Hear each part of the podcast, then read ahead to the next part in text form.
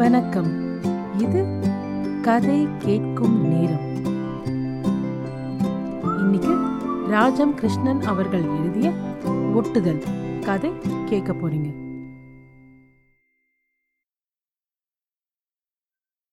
சமத்தாக மாமியிடம் ஒட்டிக்கொள்ள வேண்டும். ஏதாவது வேண்டுமென்றால் வாயை திறந்து கேள். ஒரு சாமானையும் கேட்காமல் தொட்டிவிடக்கூடாது. தெரிந்ததா? அலமேலு ஆயிரத்தோராவது தடவையாக பெண்ணுக்கு புத்திமதி சொன்னபோது சச்சு தலையை அசைத்தாள். கையை காலை நீட்டிவிட்டால் எனக்குத்தான் அவமானம். என்ன மாமி, உங்களிடம் சொன்னதற்கு இப்படி ஒரு பெண்ணை கொண்டு வந்து விட்டீர்களே என்று பிரேமா நாளைக்கு என்னை கேட்கக்கூடாது என்றாள் அம்புஜம். பத்து பிராயத்து சச்சுவை அவள்தான் வேலையில் கொண்டு வந்து ஓரிடத்தில் ஒட்ட வைக்கப் போகிறாள். அதெல்லாம் சமத்தாக இருப்பாள். காரியமெல்லாம் நன்றாகவே செய்வாள். சமையல் ஏதும் தெரியாவிட்டால் கேட்டுக்கொள்வாள். நானும் சொல்லியிருக்கிறேன். பெண்ணுக்கு பரிந்து அலமேலுவே பதில் கூறிய போது அம்புஜம், என்னடி வாயை திறந்து சமத்தாக இருப்பேன் என்று சொல்லேன் என்றாள். சச்சு தலையை அசைத்து கிளிப்பிள்ளை போல் சமத்தாக இருப்பேன் மாமி என்றாள். சமையலுக்கு அவள் விடவே மாட்டாள். என்ன பிரமாதம், புருஷன் பென்சாது இரண்டே பேர். அவள் சற்று சங்கம், மீட்டிங் என்று வெளியே போவாள். ஊரிலே ஒரு பொது காரியமென்றால் அவளைத்தான் பிடிப்பார்கள்.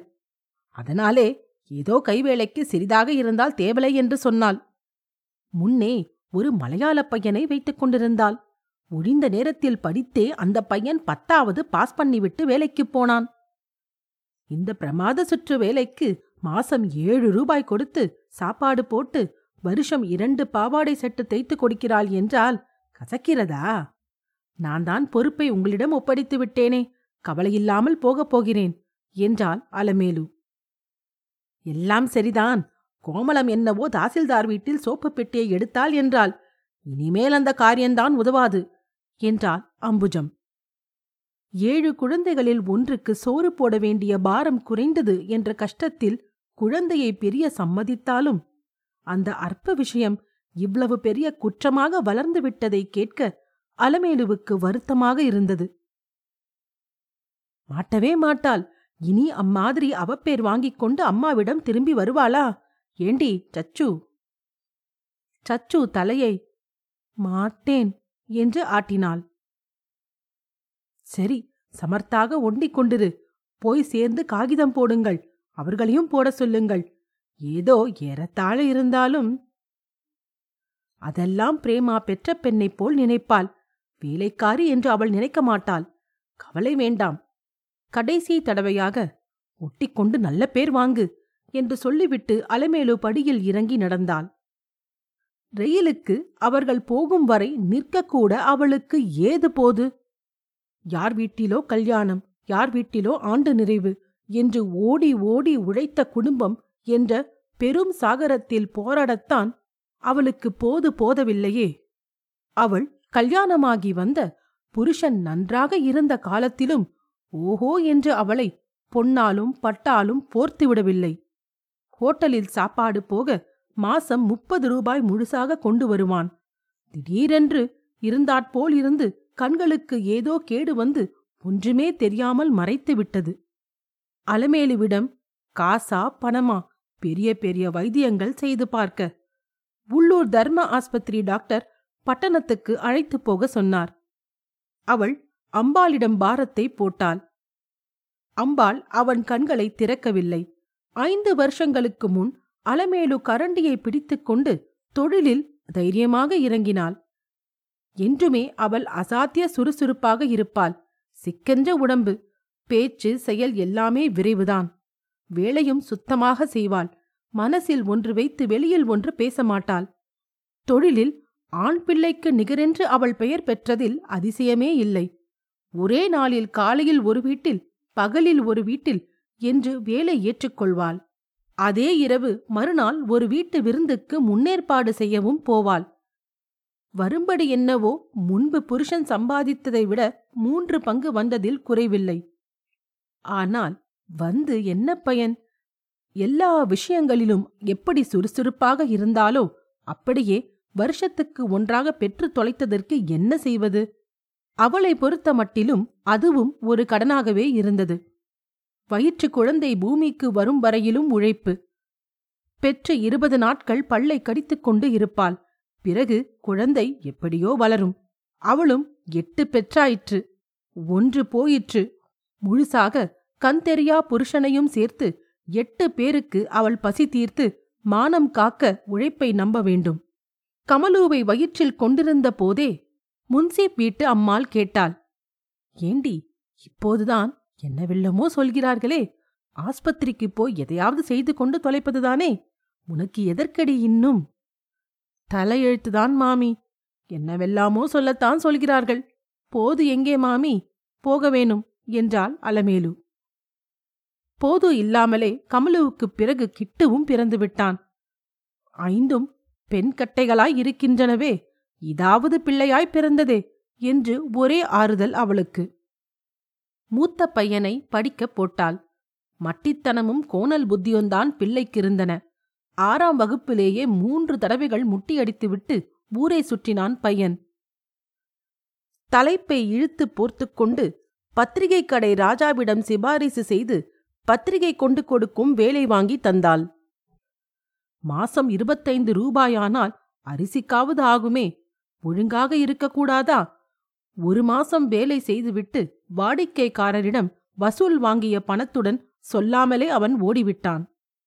வயிற்றை வாயை கட்டி அவள் கடனை அடைக்க மாசம் ஆறாயின.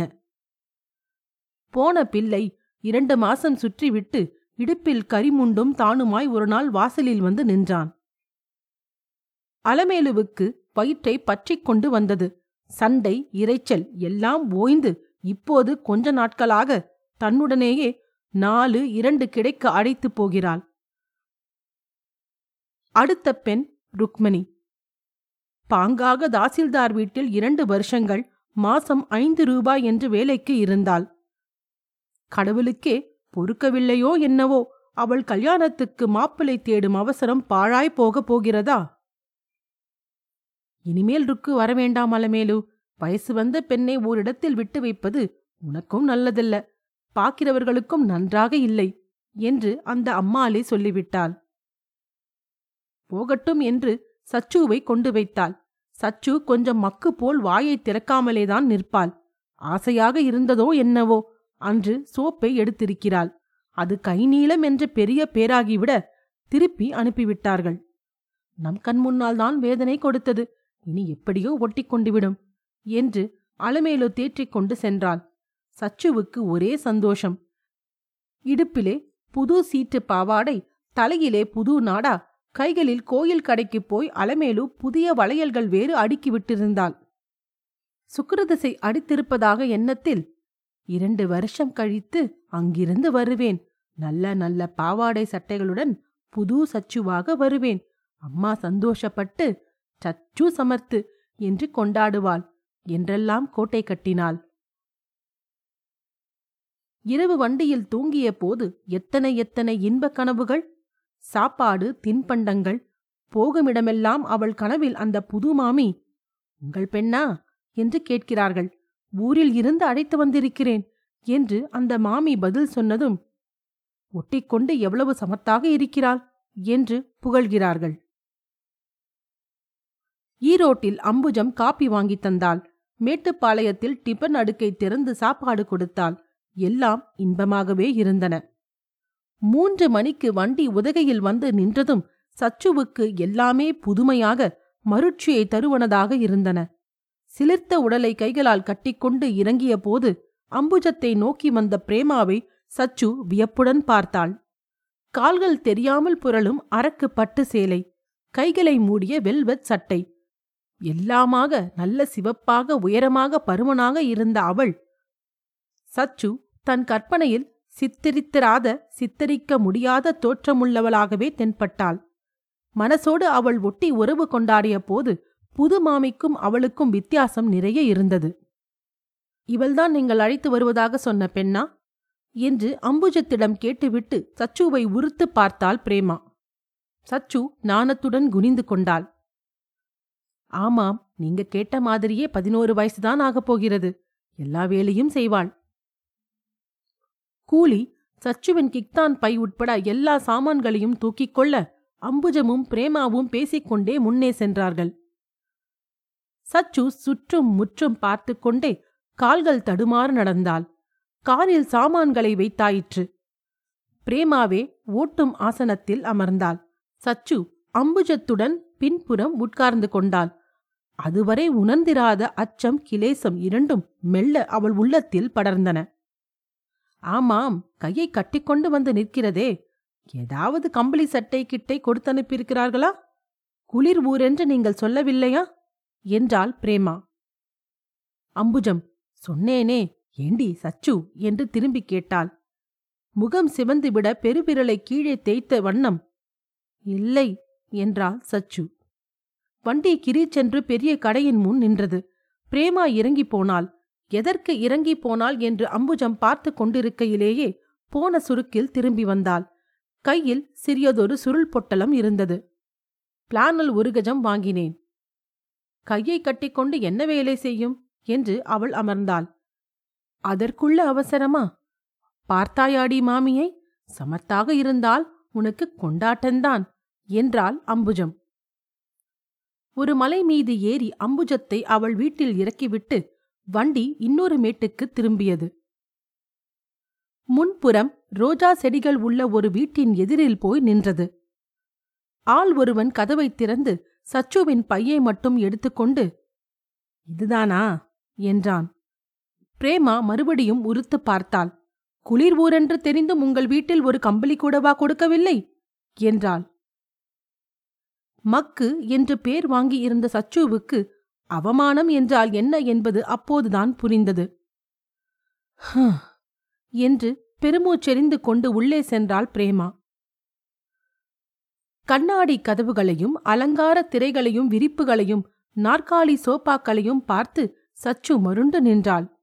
ரொம்ப பணக்காரர்கள் போலிருக்கிறதே, எப்படி ஒட்டிக்கொண்டு பழகுவது என்ற நினைப்பில் திகைப்பு உண்டாயிற்று. உள்ளே போய் வீட்டு எஜமானரிடம் பிரேமா பேசிய குரல் கேட்டது. சற்றைக்கெல்லாம் திரும்பி வந்தாள். ஏன் இங்கேயே நிற்கிறாய், வா என்று சமையலறைக்கு அழைத்துச் சென்றாள். சில்லென்று சிமிட்டித்தலம் கால் வைக்க கூசியது. தோசைக்கெல்லாம் அரைப்பாயோ இல்லையோ? சச்சு தலையை ம் என்பதற்கு அடையாளமாக ஆட்டினாள். குளிக்கும் அறை அங்கே இருக்கிறது, பாய்லரில் வெந்நீர் இருக்கும், குளித்துவிட்டு வந்துவிடு என்றாள் பிரேமா. ஒட்டிக்கொள்ள வேண்டும் என்று அம்மா சொன்ன புத்திமதியை நினைத்து கொண்டு சச்சு குளிக்கப் போனாள். குளித்து வேறு பாவாடை சட்டை அணிந்து கொண்டு முற்றத்துக் கல்லில் நனைந்த உடைகளை குளிர குளிர தோய்த்து உலர்த்தினாள். விசையை தட்டினால் நெருப்பு ஒளிரும் அடுப்பில் பிரேமா கணவனுக்கு காப்பி கலந்து கொண்டிருந்தாள். சச்சு வந்ததும், இதோ சாப்பாடு இருக்கிறது, போட்டுக்கொண்டு சாப்பிடு, பாத்திரங்களையெல்லாம் குழாயடியில் கொண்டு போய் போடு, இன்றைக்கு ஒரு நாள் நீ தேய்க்க வேண்டாம், இந்தா தட்டு உனக்கு வைத்துக்கொள் என்று எனாமல் பூசிய பீங்கான் தட்டை வைத்தாள். பிறகு காப்பியுடன் வேறு அறைக்கு போனாள். சச்சு தட்டை வைத்துக்கொண்டு சாப்பிட உட்கார்ந்தாள். வெண்கல பானை சோறு சில்லிட்டு விரைத்து போயிருந்தது. என்ன காய் என்ன குழம்பு என்று ஒன்றுமே சச்சுவுக்கு தெரியவில்லை. பணக்காரர் வீட்டில் அவள் கற்பனை செய்த சாப்பாட்டில் அந்த குழம்பும் சேர்ந்திருக்கவில்லை. ருசியே இல்லாமல் அள்ளி அள்ளி போட்டுக்கொண்டாள். தொண்டையை அடைத்தது. எழுந்து சமையலறை குழாயில் ஒரு டம்ளர் தண்ணீரை பிடித்து குடித்ததும் அது பனிக்கட்டியைப் போல் நெஞ்சில் பட்டு குடலை குலுக்கியது. எப்படியோ சாப்பிட்டு முடித்து பாத்திரங்களை மாமி சொன்னபடி குழாயடியில் கொண்டு போய் போட்டுவிட்டு வந்தாள். பளிச்சென்று வெயிலடித்த முற்றத்தில் வானம் இருண்டதால் குளிர்வாடை வீசியது. சில்லிட்டு போன கை கால்களை குறுக்கிக் கொண்டு மூளையோடு மூளையாய் சமையலறையில் போய் உட்கார்ந்தாள் சச்சு. கணவனை வெளியே அனுப்பிவிட்டு பிரேமா தைத்த பிளானல் சட்டையுடன் மீண்டும் வந்தாள். நல்ல அம்மாக்காரி, இந்தா கம்பளி சட்டை பத்திரமாக வைத்து போட்டுக்கொள் என்று சட்டையை எறிந்தாள். பாத்திரத்தை கொண்டு குழாயடியில் போடு என்றால் மேடையை துடைக்க வேண்டாமா? பாத்திரத்தை மட்டும் போட்டு உட்கார்ந்து விட்டாயே. அம்மாவின் புத்திமதியை மறுபடியும் நினைவுபடுத்திக் கொண்டு குழாயடிக்கு ஓடி சுரணை கொண்டு வந்து சச்சு மேடையை துடைத்தாள். சாயங்காலம் யார் யாரெல்லாமோ பெண்கள் வந்தார்கள். பிரேமா எல்லாருடனும் பேசிக்கொண்டே எல்லோருக்கும் தேநீர் தயாரித்து கொடுத்தாள். சச்சுவை காட்டி சுற்று வேலைக்கென்று ஊரிலிருந்து அம்புஜம் அழைத்து வந்தாள். ஏழு ரூபாய் மாசம். வந்ததும் வராததுமாய் கஜம் ஐந்து ரூபாயில் பிளானல் வாங்கி சட்டை தைத்து கொடுத்தாயிற்று. வெட வெட என்று நடுக்க ஒரு போர்வை கூட இல்லாமல் அனுப்பியிருக்கிறார்கள். என்ன செய்ய, பார்த்து கொண்டிருக்க முடிகிறதா என்று ஒப்புவித்தாள். நீ சமையல் செய்துவிட்டால் இங்கே என்ன சுற்றுவேலை பாழாய்ப்போகிறது. குழாய் தண்ணீர் கொட்டுகிறது. வீட்டிலோ இரண்டு பேர். நீயெல்லாம் இப்படி தாராள மனசு காட்டி காட்டிதான் வேலைக்கு வருபவர்கள் செய்யும் வேலைக்கு மேல் கேட்கிறார்கள். சோறாச்சு துணியாச்சு, மாசம் மூன்று ரூபாய்க்கு கூட வேலையில்லை என்றால் சீமாட்டியாக தோன்றின ஒருத்தி. எனக்கே மனசு இலகியதுதான். என்ன செய்ய, குளிரில் நம்மால் குழாயடியில் வேலை செய்ய முடிகிறதா? நம்ம சங்கத்து பொறுப்பு என் தலையில் விழுந்த பிறகு எனக்கும் ஒத்தாசைக்கு ஆளில்லாமல் கஷ்டமாக இருந்தது. நம் பிரதேச குழந்தை நலசங்க மாநாடு வேறு கூட போகிறது. இங்கேதான் மூச்சுவிட பொழுது இருக்காது என்றாள் பிரேமா. அத்தனை பேர்களும் தேநீர் அருந்திவிட்டு பீங்கான் கிண்ணங்களும் தட்டுகளுமாக சச்சுவுக்கு கழுவ குவித்துவிட்டு போனார்கள். இரவு பிரேமா அடுப்படியில் உட்கார்ந்து சமையல் செய்தாள். சச்சு அரிசி கலைந்து கொடுத்து, புளி கரைத்து கொடுத்து, துவையல் அரைத்து கொடுத்து சுற்று வேலை செய்தாள். குழாய் தண்ணீர் கையில் படுகையிலே தேலாக கொட்டி நெறி ஏறியது. பாவாடை ஓரம் காலில் சுரியில் சுரியில் என்று உராய்ந்தது. உடம்பு அலுங்காமல் உடை கசங்காமல் சமையலை முடித்துவிட்டு பிரேமா வேறு அறைக்கு போய்விட்டாள். சச்சு மேசையின் மீது அவர்கள் இருவருக்கும் உடல் நடுங்க நடுங்க பரிமாறினாள். இரவு சச்சுவுக்கு சோறு பிடிக்கவில்லை. குளிர்ச்சியின் கொடுங்கரங்கள் அவள் உடலை இறுக்கி பிடித்தன. மறுபடியும் சாமான்களை ஒழித்து வைத்து அறையை கழுவிவிட்டு அவள் நிமிர்ந்த போது பாவாடையில் ஈரம் சொட்டியது. சாயங்காலம் உலர்த்திய பாவாடை வராந்தா கொடியில் சுவராக நின்றது.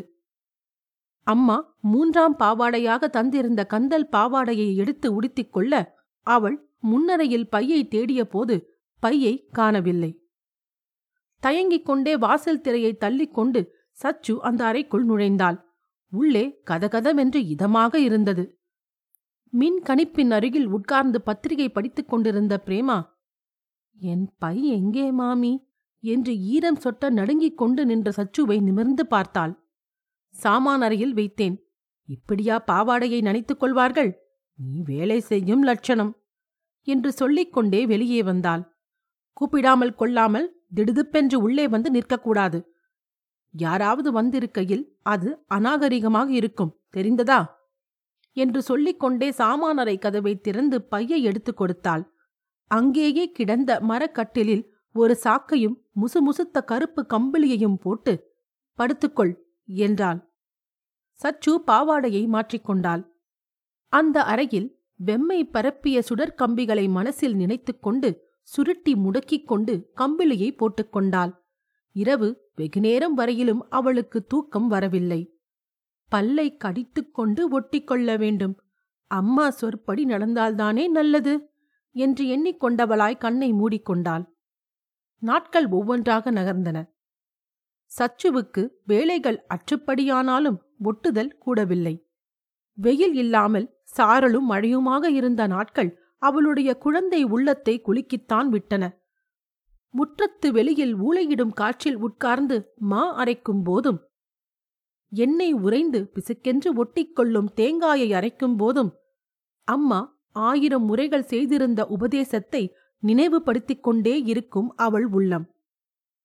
பிரேமா பேருக்கு அடுப்படியில் உட்கார்ந்து சமைக்கிறேன் என்று அவளை அதிகாரம் செய்துவிட்டு சங்க மகாநாட்டு வேலைகளில் மும்முரமாய் மூழ்கியிருந்தாள். திமு திமுவென்று எட்டு பேரும் பத்து பேருமாய் வருவார்கள். அவர்கள் மாதர் நல சேவை, குழந்தை பராமரிப்பு, சமுதாய வளர்ச்சி என்று சச்சுவுக்கு சரியாக விளங்காத விதங்களில் உரக்க பேசும்போது அவள் ஓடி ஓடி சிற்றுண்டி தேநீர் வழங்கி உபசரணையை கவனிக்க வேண்டியிருக்கும். சிறுமி தன் மனசில் தீட்டியிருந்த வண்ண வண்ண சித்திரங்கள் எல்லாம் உண்மை என்னும் வெட்ட வெளிச்சத்தில் பொக்கையும் பொல்லையுமாய் வண்ணங்கள் அழிய காட்சியளித்தன. புறசூடும் இல்லை, அன்பான ஆதரவாகிய உட்சூடும் இல்லை. சச்சு கருத்து குன்றி அடையாளம் தெரிந்து கொள்ளவே ஊன்றி பார்க்கும்படி மாறிப்போனாள். அன்று மாலை காப்பி பாத்திரங்களை தேய்த்து கொண்டிருந்த சச்சுவை எஜமானியம்மாள் அழைக்கும் குரல் கேட்டது. சச்சு, சச்சு! கைகளை அவசரமாக அலம்பி துடைத்து கொண்டு சச்சு அறைக்குள் அவள் எதிரில் போய் நின்றாள். கூப்பிட்டால் வருகிறேன் என்று பதில் சொல்லக்கூடாதா? இந்தா, உங்கள் அம்மா காகிதம் போட்டிருக்கிறாள். அவள் கார்டை அவளிடம் நீட்டினாள். கடிதத்தை வாங்கிக் கொண்ட சச்சுவுக்கு கண்களில் நீர் துளம்பியது. அரைக்குறை மூன்றாம் வகுப்போடு நின்றுவிட்ட அவளுக்கு அந்த கடிதத்தை படித்து புரிந்து கொள்வது கூட கஷ்டமாயிற்றே. நீங்கள் படித்து சொல்லுங்கள் மாமி என்று திருப்பிக் கொடுத்தாள். உனக்கு படிக்கத் தெரியாதா? எனக்குத்தான் எழுதியிருக்கிறாள். தீபாவளிக்கு யார் வீட்டிலோ பட்சணம் செய்தாலாம் உங்கள் அம்மா. காலிலே காயும் எண்ணெய் கொட்டிவிட்டதாம். கொஞ்ச நாளைக்கு வேலைக்கு எங்கும் போக முடியாது, நீ அங்கேயே சமர்த்தாக ஒட்டிக்கொண்டிரு என்று எழுதியிருக்கிறாள். ஏன் அழுகிறாயா என்ன? ஒன்றும் இல்லை மாமி. நெஞ்சை அடைக்கும் துயரத்தை விழுங்கிக் கொண்டு சச்சு குழாயடிக்கு வந்தாள். அடக்கப்பட்ட துயரம் பீரிட்டது. அவள் தன் அம்மாவுக்கு தன்னுடைய துன்பங்களையெல்லாம் எப்படி தெரிவிப்பாள்? எப்போதுமே என் பாவாடை காய்வதில்லை அம்மா, குளிரில் நெஞ்செல்லாம் வலிக்கிறது, விரலெல்லாம் குத்துகிறது என்று எப்படி எழுதுவது? மனசு குலுங்கி குலுங்கி விழுந்தது. ஒட்டிக்கொள் என்ற அம்மாவின் சொல்பசியே இல்லாதபடி மனசை விட்டு விலகி போயிற்று. மறுநாள் காலையில் சச்சு படுக்கையை விட்டு மணி ஏழாகியும் எழுந்திருக்கவில்லை. சச்சு, சச்சு, சச்சு! பிரேமாவின் குரலுக்கு பதிலும் கொடுக்கவில்லை அவள். சச்சு, மணி ஏழாகிறது, எழுந்திருக்கவில்லை. படுக்கையின் வெதுவெதுப்பை விட்டு சச்சு எழுந்திருக்கவில்லை. மடக்கியே வைத்துக் கொண்டிருந்த கால்களை நீட்டினால் முட்டி வலிக்குமே என்று அஞ்சியவளாக படுத்திருந்தாள். காது கேட்கவில்லையா சச்சு? மணி ஏழாகிறது. பிரேமா அவள் அருகிலேயே வந்தும் சச்சு எழுந்து ஓடவில்லை. படுக்கையில் உட்கார்ந்தாள். ஏன் எழுந்திருக்க யோசனையா? கரண்டியை தேய்த்து வா, மணி ஏழடிச்சாச்சு. எனக்கு இன்று கொள்ளை வேலை இருக்கிறது, நன்றாகத்தான் தூங்குகிறாய். சச்சு விம்மல் வெடிக்க, எனக்கு ரொம்ப குளிருகிறது மாமி, நான் ஊருக்கு போய்விடுகிறேன் என்றாள். என்னது? இடுப்பில் கைகளை வைத்துக்கொண்டு பிரேமா உறுத்து பார்த்தாள். உனக்கு பிளானல் சட்டை முதல் தைத்து கொடுத்து கம்பளி வாங்கி கொடுத்ததெல்லாம் இதற்குத்தானா? இங்கே என்ன கசக்கிறதாம்? உங்கள் அம்மா ஒட்டிக்கொள் என்று எழுதியிருக்கிறாள். நீ பசை போட்டு ஒட்டினால் கூட ஒட்டமாட்டாய் போலிருக்கிறதே. சச்சு தேம்பி தேம்பி அழலானாள். இதோ பார், அழுது சாகசம் செய்யாதே. போதும் வேலைக்கு வந்த பெண்ணின் லட்சணம். சாப்பாடும் காப்பியும் இரண்டு வேளை தந்து மெத்தை மேல் வைத்தால் உனக்கு வலிக்காது? ரயில் செலவு செலவழித்து கம்பளி வாங்கியதற்கு கூட இருக்கவில்லையே. இரண்டு மாசம் இரு, இந்த கம்பளி பணமெல்லாம் கழியும், அனுப்பிவிடுகிறேன் விருக்கென்று பிரேமா உள்ளே போய்விட்டாள். இன்னும் இரண்டு மாசம் அத்தனை நாட்கள் சிரமப்பட்டாலும் கம்பளிக்குத்தான் பணம் கழிந்து போகும். வாய் உதடெல்லாம் மயிர் உதிரும். இந்த கம்பளிக்கா அத்தனை கஷ்டமும்? சில்லென்று இருந்த கைகளை தேய்த்து பார்த்து கொண்ட சச்சுவுக்கு அம்மாவின் முகம் நினைவுக்கு வந்தது. தட்டி மறைக்கப்பட்ட அவர்கள் வீட்டுப் பகுதி நினைவுக்கு வந்தது. கண் தெரியாத அப்பா தன் கையை பிடித்து கொண்டு நடப்பது நினைவுக்கு வந்தது. அந்த இதமான கை சூட்டையும் உடனே மனம் நினைத்தது. தாபம் பொங்கி வந்தது. எல்லா இனிமைகளையும் தியாகம் செய்து கடுங்குளிரையும் தண்ணீரில் செய்யும் வேலையையும் பொறுத்து பெறப்போவதெல்லாம் இந்த கம்பளித்தானா? தட்டில் வெண்ணெய் தடவிய ரொட்டியும் காப்பியுமாக கணவனிடம் சென்ற பிரேமா அவளை பற்றி பேசும் குரல் கேட்டது. இத்தனை சொகுசு கொடுத்தும் ஊருக்கு போகிறேன் என்கிறது. ஒரு வேலை கிடையாது. கங்கா சொல்வது போல் கொஞ்சம் இலக்கம் காட்டினால் வணங்காமல் போகிறார்கள். நேற்று சாயங்காலம் நான் வெளியே போய் வருகிறேன், இங்கே உள்ளே வந்து ரேடியேட்டர் எரிய குளிர் காய்கிறது. சொகுசை பாருங்கள். போனால் தொலையட்டும் என்றால் இதற்கு மேலும் போகிறதே. அம்மா காரி ஒட்டிக்கொள் என்று எழுதியிருக்கிறாள். அங்கே போய் சோற்றுக்கு லாட்டரி அடிக்கும். தீபாவளிக்கு பாவாடை வாங்கித் தரப்போகிறேன் என்றாயே, அது வேறு குறையாக்கும். போகட்டும், இன்று காலையிலே நான் போயாக வேண்டும். பத்து மணிக்கே கூட்டம் ஆரம்பம். எனக்கு என்னமோ தலைப்பு கொடுத்திருக்கிறார்கள் பேசுவதற்கு. பழக்கம்தான் என்றாலும் இனிமேல்தான் பேச்சை தயார் செய்ய வேண்டும். நான் வர ஒன்றை மணி இரண்டு மணி ஆனாலும் ஆகும். நீங்கள் அதற்குள் வந்துவிட்டால் சாப்பிட்டு விடுங்கள். பொல பொலவென்று பேச்சை உதிர்த்துவிட்டு அவசர அவசரமாக உடை கூந்தல் சிங்காரங்களை முடித்துக்கொண்டு அவள் வெளியே சென்று விட்டாள். அன்று வானம் பளிச்சென்று இருந்தது. முற்றத்தில் சூளை பாத்திரங்கள் துலக்க இருந்தன. குளிக்கும் அறையில் அவசரமாக பிரேமா போட்டு போயிருந்த சேலை முதலிய துணிகள் அலங்கோலமாக கிடந்தன. சச்சு ஒரு வேளையும் செய்யவில்லை. தன் பையை எடுத்து பாவாடைகளை சுருட்டி அதற்குள் வைத்து கொண்டாள். பிளானல் சட்டையை கழற்றி அந்த கம்பிலி மீதே கட்டிலில் வைத்தாள். சந்தர்ப்பம் நெருக்கி நெஞ்சு இதமான வெம்மைக்கு ஏங்கி சுருங்கி துடிக்கையில் தைரியம் தானாக வந்துவிடும் போலும்.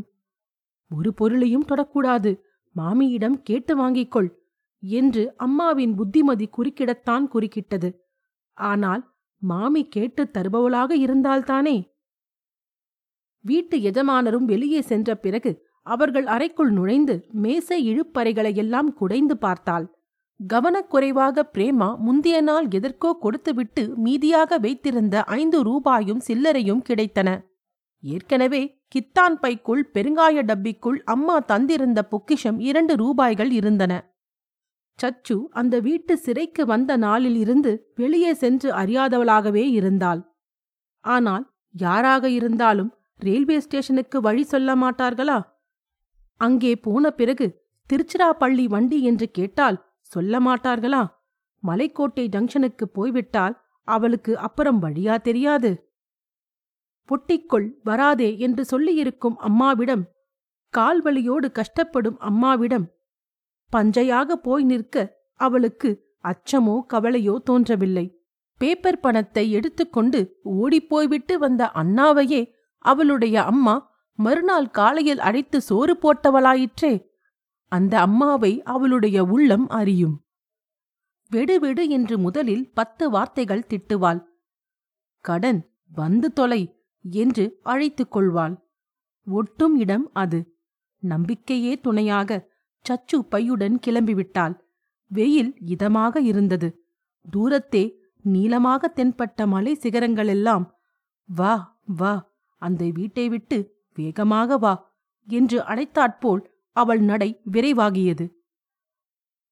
விடுதலையின் ஆவல் நிறைந்த துடிப்புடன் உயிர் துடிப்பு நிறைந்த அந்த கூட்டுக்கு உரை பணியின் தன்மை கூடிய சிறையை விட்டு பறந்து செல்பவளாக தூரத்தை கடந்து சென்றாள் பிரேமா.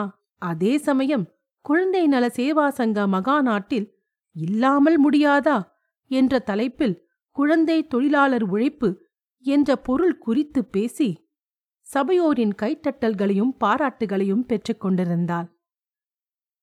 ராஜம் கிருஷ்ணன் அவர்கள் எழுதிய ஒட்டுதல் கேட்டதற்கு நன்றி. இன்னொரு பகுதியில் உங்களை மீண்டும் சந்திக்கிறேன். நன்றி. ராரா.